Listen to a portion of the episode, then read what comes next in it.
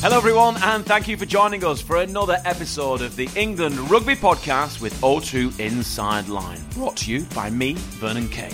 Every week, we take you into the heart of the England camp, and this week we're with the Red Roses as they power on in the Women's Six Nations. This time, we're not only joined by England women's all time point scorer, but she's also officially the best female rugby player in the world. It's really strange. Like, obviously, amazing and overwhelming, and something that obviously totally humbles you. But I said it at the time, it's kind of strange to receive an individual award or accolade when you're part of a team. You know, you kind of feel a bit not not a fraud, but you know, obviously, what you're doing is only what everybody else is doing as part of your team. We're getting to know England centre Emily Scarratt. Do you remember once I was messing around with my dad and actually knocked his part of his front tooth out? Which, dad's uh, front tooth. My dad's front tooth. Yes, he, he always reminds me that he had to get it crowned. I think it was just one of those unlucky stray limbs. As well as chatting to Emily, Charlie Ewels shares the songs that are special to him.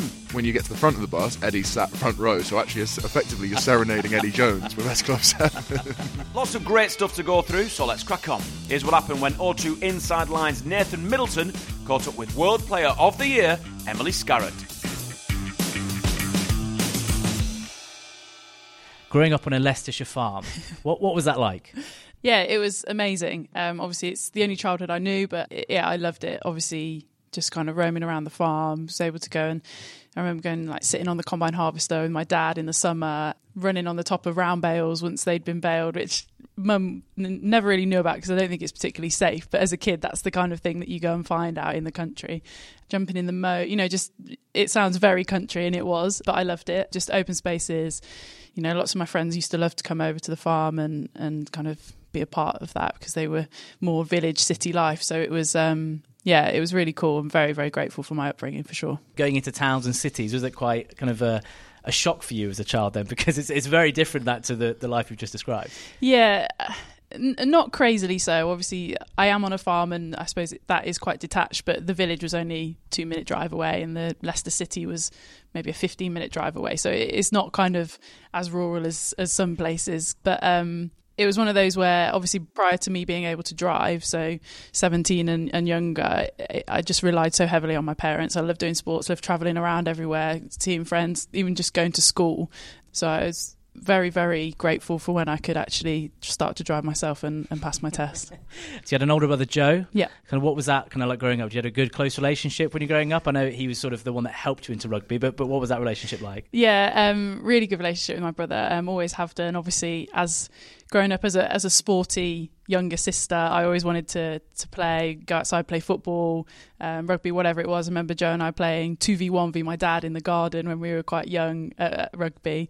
I suppose I was a bit tomboyish when I was younger. I think we did have kind of inverted commas fights or whatever, but he was always kind of such a gent even at that age that he'd always just kind of you know just let me win or kind of toy around a little bit. Um, but i do remember once i was messing around with my dad and actually knocked his part of his front tooth out which dad's uh, front tooth? my dad's front tooth yes he, he, always reminds me that he had to get it crowned. I think it was just one of those unlucky stray limbs that that caught him but yeah, just always kind of loved that growing up with obviously my older brother and my dad, and mum probably didn't get involved quite so much with that sort of the side of things. Stop but, playing around and knocking out your dad. Yeah, basically. I've also read something that you and Joe used to fight over there. Was a season ticket at Leicester Tigers? There was only a couple of spaces, and so you had to, to fight. Not maybe not fight a bit as you just described, but but maybe have an, a heated argument about. It. Yeah, so we we had two season tickets when we were growing up. Um, so obviously there was four of us in the family. Sometimes, obviously, Dad would be working on the farm; he was quite busy. Once Joe had gone away to university, that was my time. I was like, Mum and I were in, or Dad and I were in. So, so whenever he came back, it was like, all right, fine, you can go. But um, yeah, no, that was that was awesome. Loved going down to Tigers, and yeah, more often than not, I would. um, I'm going to go through a few sports here, which I think uh, I've you've played growing up in, in your younger years. So football, yep, netball, basketball, tennis, rounders, swimming. Uh, I mean, that's that's six I've listed without rugby. How did you cram all of those in to, as well as I guess being on a farm and playing with your brother and your school? I mean, that must have been quite a busy time in your life. Yeah, it was carnage. Um, I think, as kind of alluded to earlier, obviously, mum or dad had to drive me everywhere. I had something on nearly every night after school at school, so you know, an after school club of some description, and then most evenings as, as well, I'd have like a club um, something happening in the evening. So I loved it because it meant I was dashing around all over the place, doing all the things that I loved. But um, yeah, in terms of my schoolwork, it meant that I had to be quite kind of organized and on it and you know in terms of making sure that I got that done. I I was kind of the the diligent kid that did make sure always make sure that it was done. Mum might disagree with me I'm not sure but that's what I'm going with. But yeah it, it was busy um, but I loved it. I was always exhausted so I'd just crash into bed pretty early doors and, and go again the next day. But um, yeah really fond memories of kind of dashing around the county every evening. Yeah it was great fun. And so then, from all those different sports, rugby obviously has come to the forefront. How, how did rugby get there compared to all those those different sports? I think, uh, obviously, playing all those different sports, I got to a point where it was too hard to, to keep everything going. Obviously, my rugby started getting more serious. Um, all of a sudden, games on a Sunday started clashing with hockey games that I was playing on a Sunday. That's what I hadn't mentioned. Yeah, yeah, there you go. Um, I'd been playing basketball games on a Saturday, which meant I was probably a bit tired for the Sunday. Things happening during the week. It, it, it was all just becoming a lot. And obviously, probably at that age, 16, 17, I was also doing my A levels. Um, so, whereas before I could probably get by with doing my work in and out. Obviously, the workload all of a sudden increases a hell of a lot. So, I had to make some some tough decisions at the time. Realistically, for me, it was it was always ever going to be rugby. It's the one I'd played the longest. It's the one I loved the most. Um, I think it's kind of I think I've said it before, but it's like an amalgamation of all of those other things that I did. It's kind of got a little bit of everything in it for me. So yeah, it was it was a tough decision at the time, but I think realistically everybody knew that I was always going to just park the rest for for rugby. Before you did that, and, and I know this gets brought up in quite a lot of interviews, but you, you got offered a US basketball scholarship at the age of 16. Now, you mentioned there you're kind of farming upbringing, you're playing lots of different sports. How does someone from a, a Leicestershire farm get offered a US basketball scholarship? That's quite a story. It's, it's a big jump, isn't Yeah. it? Um, so my the club I was part of, we went and did a basketball tour to um, America.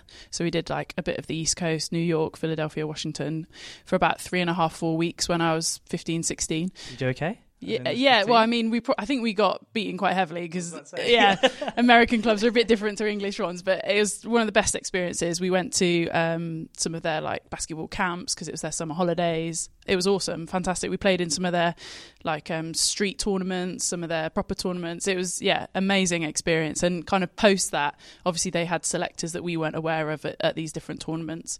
Got a letter post that, just kind of outlining a few bits and bobs. And at the time, as you say, growing up on a farm, obviously been to America, but never really had aspirations to leave my little county. If I'm honest, um, it was never really something I took that seriously. I kind of one of those things where, oh, you know, this is cool, kind of carry on type thing. So obviously, if you if I'd have made that big leap for me, things may have worked out differently, but I'm sure it would have been a, an amazing experience nonetheless. Do you ever think about it? Well, because people bring it up quite a lot. Um, I do miss playing basketball. I used to love that sport, especially in the depths of winter here when you're outside in the mud. Sometimes you question why am I in a nice warm sports hall playing? But yeah, I definitely miss it. It'll hopefully be something I go back to once I finish playing.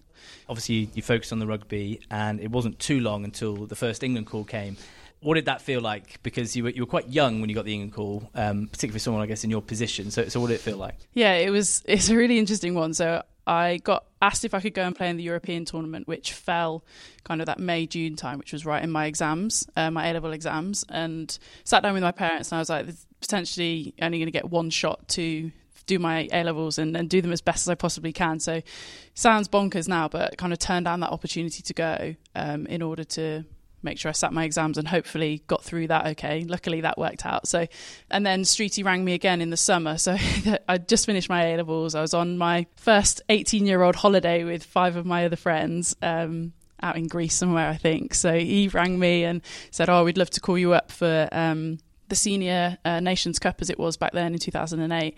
And I'd already done a week of this holiday, and I had a week left. So all of a sudden, the second week of my holiday took a slightly different spin to the first half, shall we say. I was probably a little earlier to bed and started um, eating a bit more healthily, as most people know what those holidays look like. But um, yeah, it was mad. Um, obviously, the friends that I was away with were super supportive. Came back home and maybe a couple of weeks later joined up with the squad at Heythrop Park back then, and yeah, played America, Canada, whatever it was, and that was about 11 years ago. But it seems seems like yesterday when you talk about it. 12 tries in your opening 12 games. Um, I don't want to say that you found international rugby easy, but do you feel comfortable at that level almost straight away? You kind of from from where you've been playing, or or was it not as easy as those stats suggest? Definitely wasn't as easy as those stats suggest. I think I was afforded an opportunity because a lot of the the backs at that time were away playing seven, so they were preparing for that sevens World Cup happened around 2009. So I kind of got an opportunity to play a lot of rugby, which was amazing for me. And yeah, you think of some of the players that were around at that point. Obviously, Sarah Hunter, Katie Daley McLean, they're still there.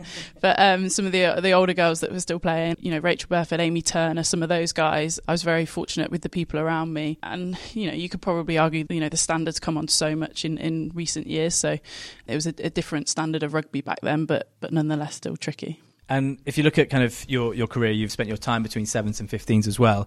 Those sevens experiences now you are back as a full 15s player. I mean, traveling the world to some amazing cities, full stadiums, following the sun as well. As a pale, pasty farm girl, chasing the sun wasn't necessarily it for me. I always found it very hot and a bit overwhelming. But um, yeah, I love sevens. Obviously, when you grow up, you traditionally play 15s kind of throughout the regular season, and then heading into the summer, you get to go and play at some sevens tournaments or whatever. And always love playing sevens. It's a, a brilliant format of the game. And I suppose just the way that our calendars worked, you know, the Olympics came into it, the Commonwealth Games. So there's some unbelievable opportunities that you could kind of have by playing the game of sevens. Obviously, the professional contracts as well first came in for sevens rugby. So I think, you know, when you say all of those things out loud, you you realise why why you probably played the game for as long as you did, and unbelievably grateful to have had some of those opportunities. But yeah, I, I, do love the game of sevens. I think obviously stepping away from it was a hard decision for me, but as I'm getting older, and I think it's definitely a young person's game, charging around on a on a massive field like that. But um, yeah, I definitely love my time. If you talk uh, about sevens and, and its rise, particularly on the world stage, obviously the Rio Olympics had a massive impact. You were captain of the, of the GB team there. What's it like? Talk to about, I guess, being in an Olympic village, being surrounded by those athletes. Were you, you know, were you, trying to look out for Usain Bolt at the kind of the, the breakfast table? What, what was it like? It's mad. Like I remember the, the very first time we walked into that dinner hall, and I think we'd had a talk from some of the hockey girls who'd obviously been to the the previous Olympics, and just trying to quantify it for us and explain how vast and big it was, and how just picking something for lunch would become the biggest problem and potentially take you, you know, an hour to do that. And you're like, yeah, yeah, of course, you know. And then you walk into this room, and I kind of relate it back to like grain stores, and it was about three or four grain stores big. It was enormous, and as they said, there were different pockets of food stations all around the world. And you did, the first time you were in there, you just wandered around and you're like, oh, that looks nice. Oh, that, you know, and it did take you hours to try and find something to eat, which sounds ridiculous. But I think that was my first kind of memory of going to the Olympic Games and just seeing all of those different colours that were part of obviously everybody in their own individual tracksuits in that food hall and then yeah, as it as it moved on, obviously you you start thinking about the other people that potentially are in that village with you. We did see Usain Bolt, and he was absolutely mobbed everywhere he went. Or when we saw him, he just had hordes of people around him. We kind of felt sorry for him because he was there to do, you know, as much of a job as, as anybody else there. So so no Usain Bolt selfies. No, no Usain Bolt selfies. I mean, who's the most famous person now that you met out there? Was there any like Olympians you wanted to meet, or you too busy focused on the rugby? Yeah, uh, I'm not a big selfie person for anyone who follows me on Instagram, so it wasn't really my my thing. But um, I think just seeing seeing the people that there, Serena Williams, some of the tennis, like I follow tennis quite a bit, so seeing some of those guys. Um, when we went, so there was like a little GB hub. We went over there, and Andy Murray was there, and so just to kind of see the work that obviously some of these mega star athletes are doing and putting in was was awesome. And obviously to, to be in the the athlete village with a lot of the other GB athletes that you you know you come across so often it was just a really special environment that you again it's, it's really hard to try and quantify but you'd find yourself out on the balcony look having a little look to see who you might see kind of just wandering down below. It sounds really strange but it was just it's one of those things it's really hard to to take it all in at the time I think Hi, I'm Willi Heinz, England scrum half, and you're listening to the England Rugby podcast with O2 Inside Line. If you're enjoying this episode, don't forget to show the podcast some love by leaving a rating and review on Apple Podcasts.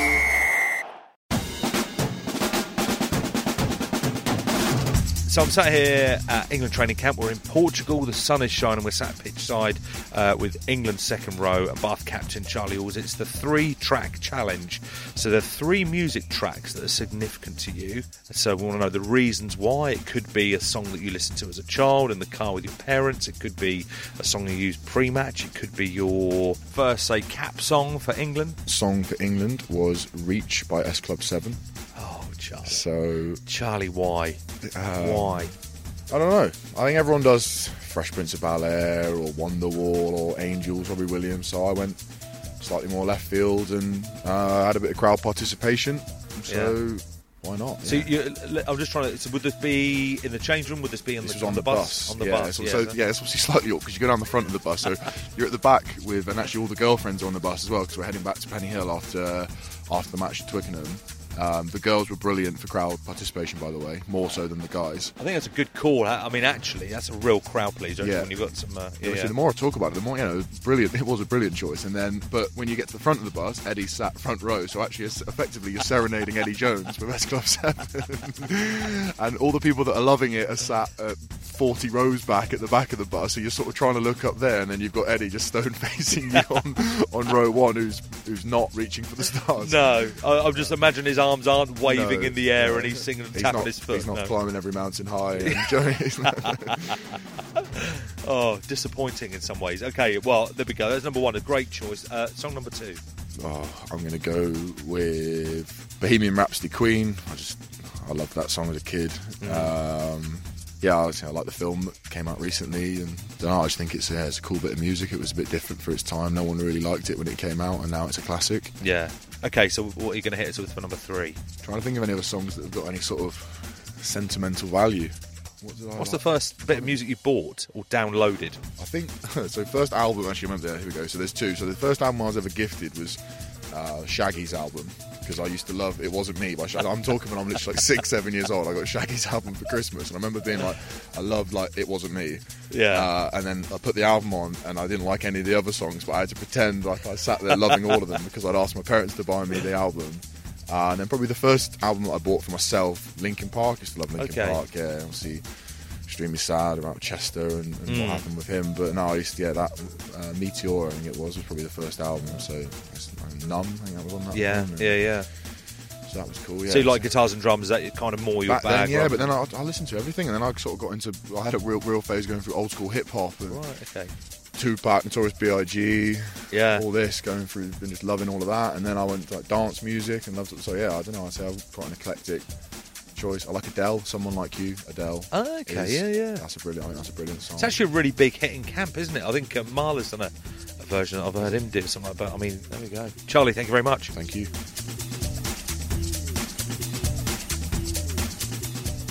Serenading Eddie Jones? Goodness gracious me, not for the faint hearted. If you haven't already, be sure to scroll back through our episodes to hear the full interview with Charlie. Such a nice bloke. Right now, though, let's get back to Nathan's chat with England centre Emily Scarratt. If we move on then, and because back to your 15th career, and we're speaking not too long after you've been named World Rugby's Women's Player of the Year. There's a story behind it, though, isn't there? That I think that you you were initially a bit kind of undecided as to why you were going over there. You weren't quite sure. Is that correct? Yeah, it just it was all very bizarre. Obviously, Nikki kind of pulled me one day after training and was like, "Oh, um, so we need to talk about your World Rugby letter." And I was like, "What World Rugby letter?" She was like, "Oh, have you not had it?" And I was like, "I, I literally no idea what you're talking about." So she pulled it up on her laptop, and obviously, I was just the two of us in a room, so I tried to skim it as fast as possible, and I saw. World Rugby nomination, Tokyo, World Cup final ticket, so th- something else, and all these. I was like flipping heck, and then she was like, "Oh, like we're sending you as the English representative." Uh, This was obviously a hell of a lot to take in. and almost had to decide by. Well, there wasn't a decision to make, was there? If we're being honest, You were but going. yeah, but that was maybe four or five days before, or maybe a week before actually. Then heading out to Tokyo, so I'd actually had had plans that weekend. I had a couple of things on because it was our only weekend without a Tyrrell's game or a camp, so I had to change them and hope that friends and family were understanding, which they were when I told them what it was. But um, yeah, just mad. The whole weekend was just nuts. Um, incredibly grateful, obviously, to be able to go in the first place with it being so close to our autumns, but then um, to have been awarded it, it's just bonkers. Got not got my head around it at all. Well, I'm going to ask you another question, Alex. I mean, what is, what is it like to be named the best player in the world? I, I don't know. It's really strange. Like, obviously, amazing and overwhelming, and something that obviously totally humbles you. But I said it at the time, it's kind of strange to receive an individual award or accolade when you're part of a team. You know, you played a team sport pretty much your whole life. It's it's never something that you've had as a goal or something you've seen that's attainable because you're so focused on team goals or whatever that is. It's as a team. So when you kind of get recognised individually, it's you kind of feel a bit not not a fraud, but you know, obviously what you're doing is only what everybody else is doing as part of your team, if that even makes sense. So yeah, it's it's unbelievable to obviously to receive that accolade, but um, I'm very grateful to obviously the players around me now, the players that have been around me my whole career, coaches, all of that, etc. And obviously all the girls around the world that playing against as well, because I think at the moment everybody's working so hard to to kind of increase the level of women's rugby, and hopefully we're managing to do that. Now, as part of England Rugby podcast, O2 Inside Line, we like to take people inside camp, maybe things that they don't know or um, haven't seen or heard. Now, I've been lucky enough to spend some time with the Red Roses behind the scenes, and I've been lucky enough to be at a shirt presentation. And there's a certain song which happens when you get presented your shirt, Emily Scarratt, if you'd like to just in, inform the listeners. Oh, I don't even know how to explain it, and I'm definitely not singing it. Um, you have to ask someone else to do that. So basically, I can't remember when it was. A few years ago, it was kind of one of our autumn camps, so it was pre-Christmas, and we were at um, our hotel, and it was shirt presentation, or it was a meeting of some description, and all of a sudden, in this room, had, which had speakers in it, some Christmas music started playing. I can't remember what the song's called, but I'm not going to sing it. I'm not going to sing it. But anyway, this song starts coming out as either I'm getting up or saying something. and then everybody carries on this song and goes and says my name at the end of it. This is a well-known tune. But um, Anna in Excelsis is, is the one. Is that what it is? Yeah. Okay. There you go. There you go. And then they finish it now with my name, which now happens every single shirt presentation. Izzy Noel Smith was one of the biggest drivers of it. Anyone who knows Izzy knows she's not necessarily the quietest of people. So she got that one going. And now, yeah, it's just something that's stuck. And obviously, coming back from the awards, things like that just they, they don't help things. So, um, it's a lovely tradition.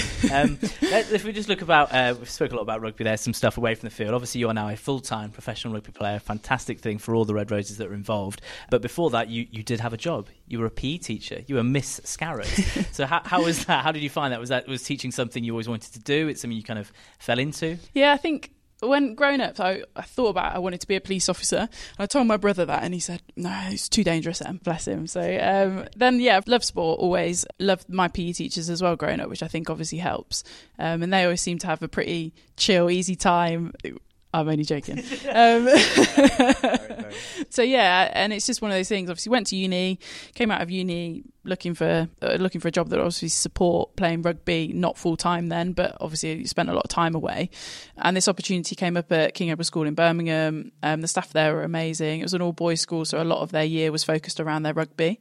Um, so each year group had an afternoon of, that was dedicated to their rugby. So got obviously heavily involved in that. But yeah, it was it was mad, and quite a lot of the boys recently have kind of messaged me either on Instagram or whatever, just kind of saying congratulations and stuff. And obviously, I've not seen them for I don't know what they've been now four or five years. So that's that's really nice that they even remember you. But yeah, I really enjoyed it. I had the under 14 A school team at the time. We'd go play fixtures on a Saturday. Um, yeah, it was cool. It was uh, yeah, it was obviously tough whilst training properly, but um, yeah, it was a lot of fun as well. If you go to now, now you are a full time professional. A part of that is your job is to relax, is to is to spend some time off your feet. So how how does Emily Scarratt relax? What's Isn't that a great thing? It is a great. I mean, I'm very jealous. Part of your job is to go and put your feet up. um, yeah to be honest, I'm I, I, enjoy cooking. I'm more of a baker, which is a bit controversial, obviously, with the athlete life and nutrition and stuff. So I don't necessarily do it as often as I would like because obviously you have to eat everything you make. So to me now, the nutritionist. Yeah, obviously I don't. yeah, I, I love baking, so like cakes or trying different things yeah, probably just that. I enjoy playing a bit of golf, um, which can be quite relaxing. Only in the summer, though. I'm not a winter golfer. Yeah, I'm for fair with a golfer. Um, but yeah, nothing, nothing crazy to be honest. It's it, it's nice. I now live back up near where I grew up, so just going and seeing like my I've got two grandmas, um, my family, some of my old school friends are up there. It sounds daft, but just being able to actually go and have coffee with my grandma on a Friday morning, which you know you, not a lot of people get the opportunity to do, so that's been quite nice.